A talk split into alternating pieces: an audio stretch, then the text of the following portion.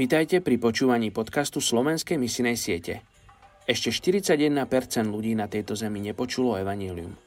Aj dnes vám predstavím jednu z najmenej zasiahnutých etnických skupín a na záver sa spolu za ňu pomodlíme. Dnes je 12. novembra a my sa modlíme za južných Kurdov v Iráne. Peržania, Kurdi a ďalšie etnické skupiny hovoriace indoeurópskymi jazykmi v Iráne sú potomkami árijských kmeňov, ktoré začali migrovať zo Strednej Ázie do dnešného Iránu v druhom tisícročí pred našim letopočtom. V dnešnom Iráne Kurdi slobodne vyjadrujú svoju kultúrnu identitu, nemajú však samozprávy.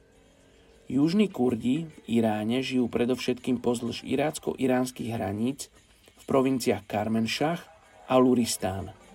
Ľudia z etnickej skupiny južných Kurdov v tomto regióne sa živia rovnakým spôsobom ako ich príbuzní v Turecku a Iraku.